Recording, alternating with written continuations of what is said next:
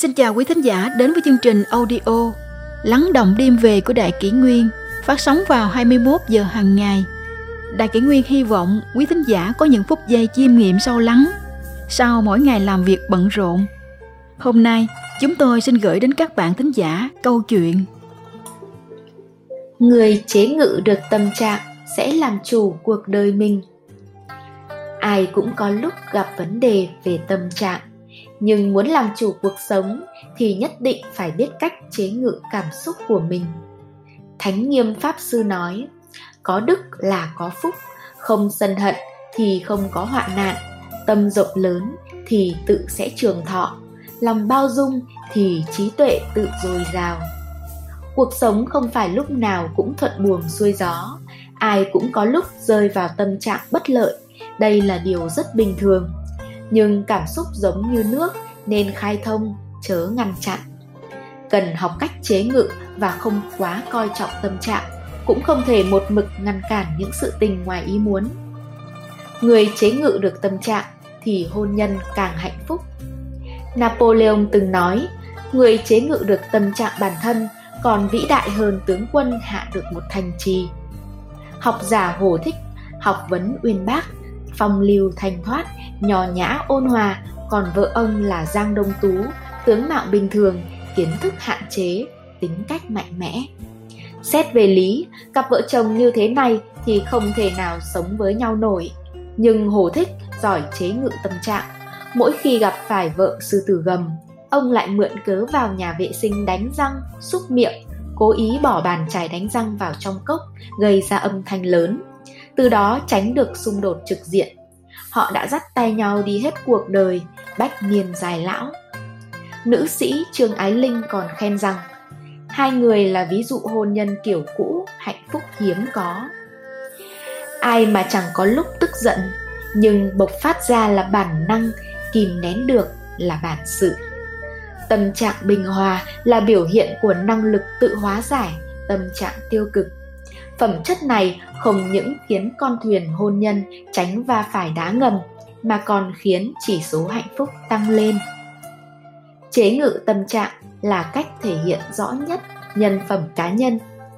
Đại sư quý tiện lâm và tạng khắc gia đã từng đến một quán ăn và xảy ra một việc. Quý tiện lâm vì giúp nâng một em bé ngã dưới sàn đã bị mẹ em bé tưởng lầm rằng ức hiếp em bé, còn mắng chửi rằng một người lớn làm gì mà bắt nạt trẻ con? Nếu con tôi bị thương, tôi không tha cho đâu.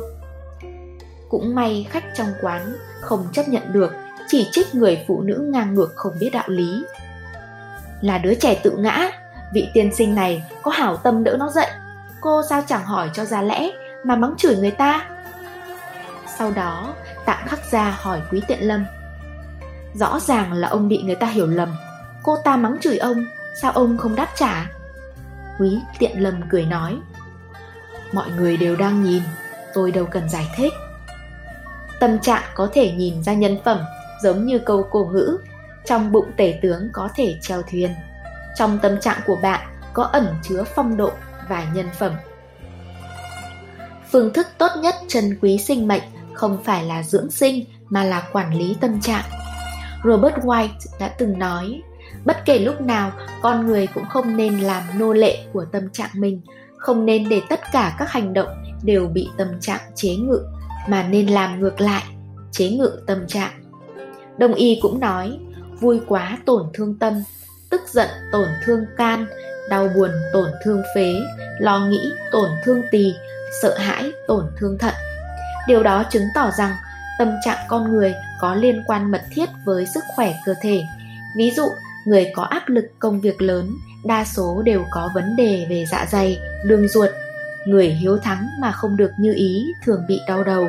Người lo nghĩ nhiều quá dễ bị rụng tóc. Cơ thể con người là gốc rễ của hết thảy. Người nóng tính thường cơ thể cũng không được tốt.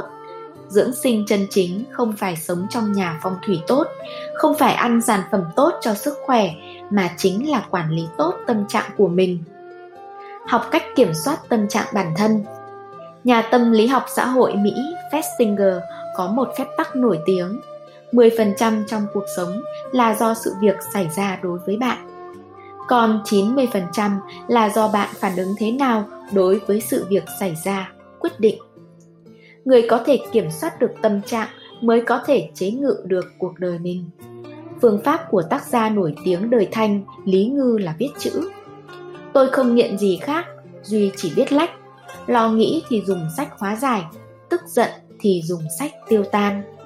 Trịnh Bản Kiều thì vẽ tranh, khi ông bị bài xích chèn ép trốn quan trường, u sầu bất đắc chí, ông liền nhấc bút vẽ trúc. Vẽ xong, tâm lý thư thái thản nhiên. Chuyển rời sự chú ý, nghe âm nhạc, chạy bộ, vân vân đều là những biện pháp tốt để kiểm soát tâm trạng. Làm thế nào khắc phục sự xâm chiếm quấy rối của tâm trạng không tốt? Có mấy phương pháp nhỏ có thể giúp bạn kiểm soát tâm trạng tiêu cực. một Tìm nguyên nhân. Khi bạn u buồn, không vui hoặc trong lòng lo ngay ngáy, việc đầu tiên cần phải làm chính là tìm ra nguyên nhân. 2. Ngủ đủ. Giáo sư Roland Dale, Trung tâm Y học Đại học Pittsburgh trong một công trình nghiên cứu đã phát hiện ra rằng ngủ không đủ có ảnh hưởng cực lớn đối với tâm trạng chúng ta. Ông nói, đối với người ngủ không đủ mà nói, những việc khiến người ta phiền lòng kia lại càng khống chế tâm trạng họ mạnh hơn. 3. Gần gũi với thiên nhiên Gần gũi với thiên nhiên luôn luôn được coi là biện pháp tốt nhất giải tỏa tâm trạng, an ủi tâm tình. 4. Tích cực lạc quan Tâm trạng của chúng ta khác nhau thường không phải do sự việc bên ngoài gây ra mà quyết định bởi phương thức chúng ta đối xử với sự việc khác nhau. Nước tuy mềm mại nhưng có thể xuyên đá. Người tuy bình hòa lại có thể khiến gió xuân ấm áp, mở núi đào sông. Chúng ta nên ra cố cái đập chặt tâm trạng tiêu cực. Chúng ta hãy từ nô lệ của tâm trạng thăng hoa thành chủ nhân của tâm trạng như thế chúng ta sẽ có được cuộc đời hạnh phúc vui tươi chúng ta không thể lựa chọn tâm trạng lúc nào ập đến nhưng chúng ta có thể lựa chọn dùng phương thức nào để xử lý tâm trạng. Làm chủ bản thân không để tâm trạng bản thân trói buộc bước chân tiến bước đến hạnh phúc của mình.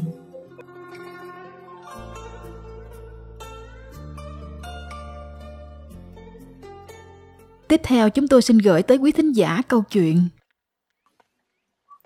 Khổng tử mắng người, đánh người cũng mang khí độ của người quân tử. Khổng tử là bậc thánh hiền của nho gia, phong thái ngôn hành đều phù hợp với lễ nghĩa. Ít ai biết rằng ông từng mắng người, đánh người, nhưng cái sự đánh mắng này cũng toát lên khí độ của người quân tử. Nói đến khổng tử, có lẽ nhiều người sẽ nghĩ đến hai từ quân tử và tiểu nhân, nó được sử dụng nhiều nhất và có ảnh hưởng lớn đến người đời sau, ví như trong câu quân tử thản đãng đãng, tiểu nhân trường thích thích. Tạm dịch, người quân tử lòng dạ luôn rộng mở bao dung, kẻ tiểu nhân luôn so đò tính toán hẹp hòi. Hay quân tử dụ ư nghĩa, tiểu nhân dụ ư lợi. Tạm dịch, người quân tử coi trọng đạo nghĩa, kẻ tiểu nhân coi trọng lợi ích. Quân tử thành nhân trì mỹ, bất thành nhân trì ác, tiểu nhân phản thị. Tạm dịch là người quân tử thành tựu việc tốt đẹp cho người khác, chứ không làm cái xấu cho người, kẻ tiểu nhân thì ngược lại. Và quân tử cầu chư kỷ, tiểu nhân cầu chư nhân. Tạm dịch, người quân tử tìm lỗi, yêu cầu ở chính mình, còn kẻ tiểu nhân tìm lỗi, yêu cầu ở người khác. Trên đây là những câu danh ngôn rất quen thuộc trong luận ngữ, so sánh đối chiếu giữa quân tử và tiểu nhân hầu như có ở khắp nơi trong cuốn sách. Quân tử vốn chỉ người quý tộc, được tiếp thụ giáo dục tốt, văn hóa, phẩm hạnh và tu dưỡng đều có chuẩn mực cao. Cùng với lễ băng nhạc hoại cuối thời Tây Chu rồi đến thời đại khổng tử thì những quân tử đã có rất nhiều là không quân tử nữa rồi. Khổng phu tử đau lòng nhất chính là điểm này. Khổng phu tử dùng tiêu chuẩn quân tử yêu cầu chính bản thân mình và đem chuẩn mực của quân tử dạy cho học trò là những người ở đủ mọi tầng lớp chứ không riêng tầng lớp quý tộc như trước đây. Cuối cùng đã khiến quân tử trở thành danh từ chỉ người có đạo đức cao thượng.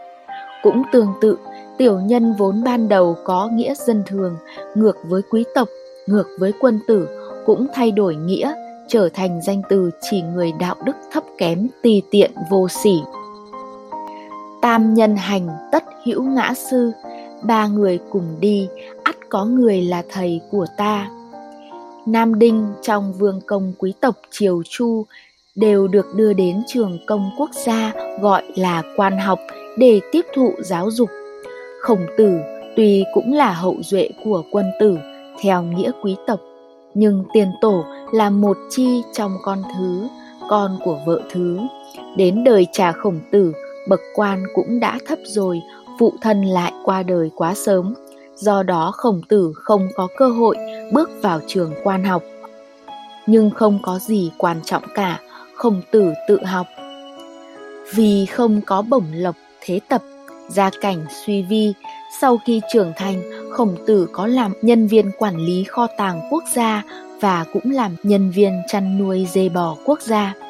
Từ nhỏ, khổng tử thích học tập lễ nhạc. Ông quan niệm tam nhân hành, tất hữu ngã sư, nghĩa là ba người cùng đi thì trong đó ắt sẽ có người là thầy của mình. Khổng tử hễ gặp người là học, đến tuổi khoảng 30, ông đã có danh tiếng lớn là người chi lễ, người am hiểu lễ nghi.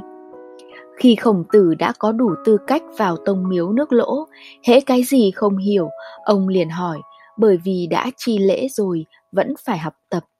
Vì thế có người cho rằng khổng tử chưa hiểu biết về lễ, chê cười rằng, ai nói người trẻ tuổi đến từ châu ấp kia hiểu lễ, anh ta đến tông miếu cái gì cũng hỏi. Khổng tử sau khi nghe được nói rằng, hỏi rõ tất cả chi tiết của lễ, đó chính là lễ đó. Những điển chương chế độ ghi chép trong chu lễ là cực kỳ tinh vi, thậm chí rất phức tạp. Trọng tâm của nó là mọi người ai nấy giữ cái tâm mình, ai nấy yên với chức phận của mình, để đạt đến người khắp thiên hạ cùng thuận theo trời và kính trọng đạo đức. Trong xã hội, mỗi giai tầng có các tâm pháp, lễ nghi khác nhau cần phải tuân thủ. Ngoài những lễ tiết thường ngày ra, một người sẽ không thể hiểu rõ ràng rành mạch rằng lễ ít sử dụng. Nhưng khổng tử lại làm rõ thông thạo chúng. Khổng tử không những là một nhà giáo dục mà còn là một người có học vấn lớn của nước lỗ.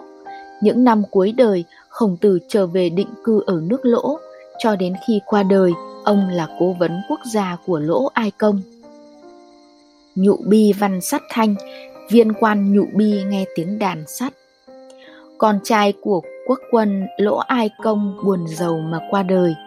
Nếu cử hành tang lễ hợp với thân phận thì phải đi mời khổng tử. Lỗ Ai Công phái viên quan nhụ bi làm học trò, đến học trình tự tang lễ, ghi chép lại. Phần sĩ tang lễ trong bộ sách lễ ký thì văn bản ban đầu chính là từ đó mà ra. Việc chôn cất tang lễ ở các nước Á Đông ngày nay phần lớn vẫn làm theo cái lễ này Đương nhiên quy trình thủ tục nghi thức đã được đơn giản hóa đi rồi. Hôm đó khổng tử đang ở trong nhà, viên quan nhụ bi đến cầu kiến. Khổng tử biết đó là viên quan nhụ bi nên không gặp. Khổng tử bảo học trò ra nói với ông ta rằng thầy khổng của họ bệnh rồi, thân thể có bệnh, mời ông lần sau đến. Học trò chuyển lời đến trước cổng, đang giải thích với viên quan đứng đợi ngoài cổng thì nghe thấy bên trong có người cất tiếng hát, vừa hát vừa có nhạc tấu đệm. Hai người nghe ra là âm thanh của cây đàn sắt, đó là khổng tử thân thể không khỏe, tiếng hát rất lớn, khí lực sung mãn. Khổng tử muốn viên quan nhụ bi biết rằng, kỳ thực ta không có bệnh, nhưng hôm nay không gặp ông, nguyên nhân trong đó ta cũng không nói thẳng, đó là để ông tự mình suy nghĩ. Các học trò của khổng tử biết ghi lại sự hài hước của thầy mà quên mất chép lại thời gian và nguyên do của câu chuyện này. Do đó chúng ta có thể suy đoán đây là câu chuyện xảy ra khi khổng tử đã cao tuổi rồi. Vì thời gian lỗ ai công chấp chính thì khổng tử đã là một cụ già rồi. Khổng tử tự đánh giá mình rằng thất thập nhi tòng tâm sở dục bất du củ, nghĩa là Ông đến tuổi 70 thì làm tùy ý theo tâm mong muốn mà không vượt ra ngoài đạo lý phép tắc. Khổng tử không gặp viên quan nhụ bi mà cố ý để ông ta biết mình không muốn gặp. Điều này có lẽ cũng là cảnh giới tòng tâm sở dục, nhi bất du củ. Hủ mộc bất khả điêu, gỗ mục không thể điêu khắc được. Khổng tử còn biết mắng người, thậm chí mắng rất thập tệ. Học trò của khổng tử là tể dư có tài ăn nói, nhưng có chút lười nhác. Một hôm, tể dư ban ngày ngủ không đọc sách, có một học sinh nói với khổng tử, khổng tử tức giận nói, gỗ mục không thể điều khắc được, bùn đất không thể làm tường thành được, ta biết làm gì với nó đây? Kỳ thực, Tể Dư không phải là gỗ mục bùn đất mà là một trong những học trò tâm đắc nhất của khổng tử, đã từng theo khổng tử chu du các nước, sau này được khổng tử xếp loại đệ nhất khoa ngôn ngữ. Câu hủ mộc bất khả điêu nghĩa là gỗ mục không thể điêu khắc được đã trở thành danh ngôn thiên cổ của khổng tử mắng người. Sau đó câu này còn được phát sinh thành các câu hủ mục nan điêu, hủ mục bất điêu, hủ mục phấn thổ, vân vân, dùng để ví von một người đã hư hỏng vô phương cứu chữa rồi. Nói theo cách nói hiện đại thì là mắng nhức người mà không dùng từ tục tĩu. Lão nhì bất tử thị vi tặc, già mà không chết là giặc. Ngoài mắng người, khổng tử cũng đã từng đánh người. Người bị khổng tử đánh mắng này chính là người bạn chơi từ nhỏ với ông, tên là Nguyên Nhưỡng, người nước lỗ. Một hôm, khổng tử đi thăm Nguyên Nhưỡng, thấy Nguyên Nhưỡng ngồi dạng hai chân ra, tư thế ngồi buông thả, đang ngồi đợi ông. Thời Xuân Thu, mọi người ngồi trên chiếu, không ngồi ghế.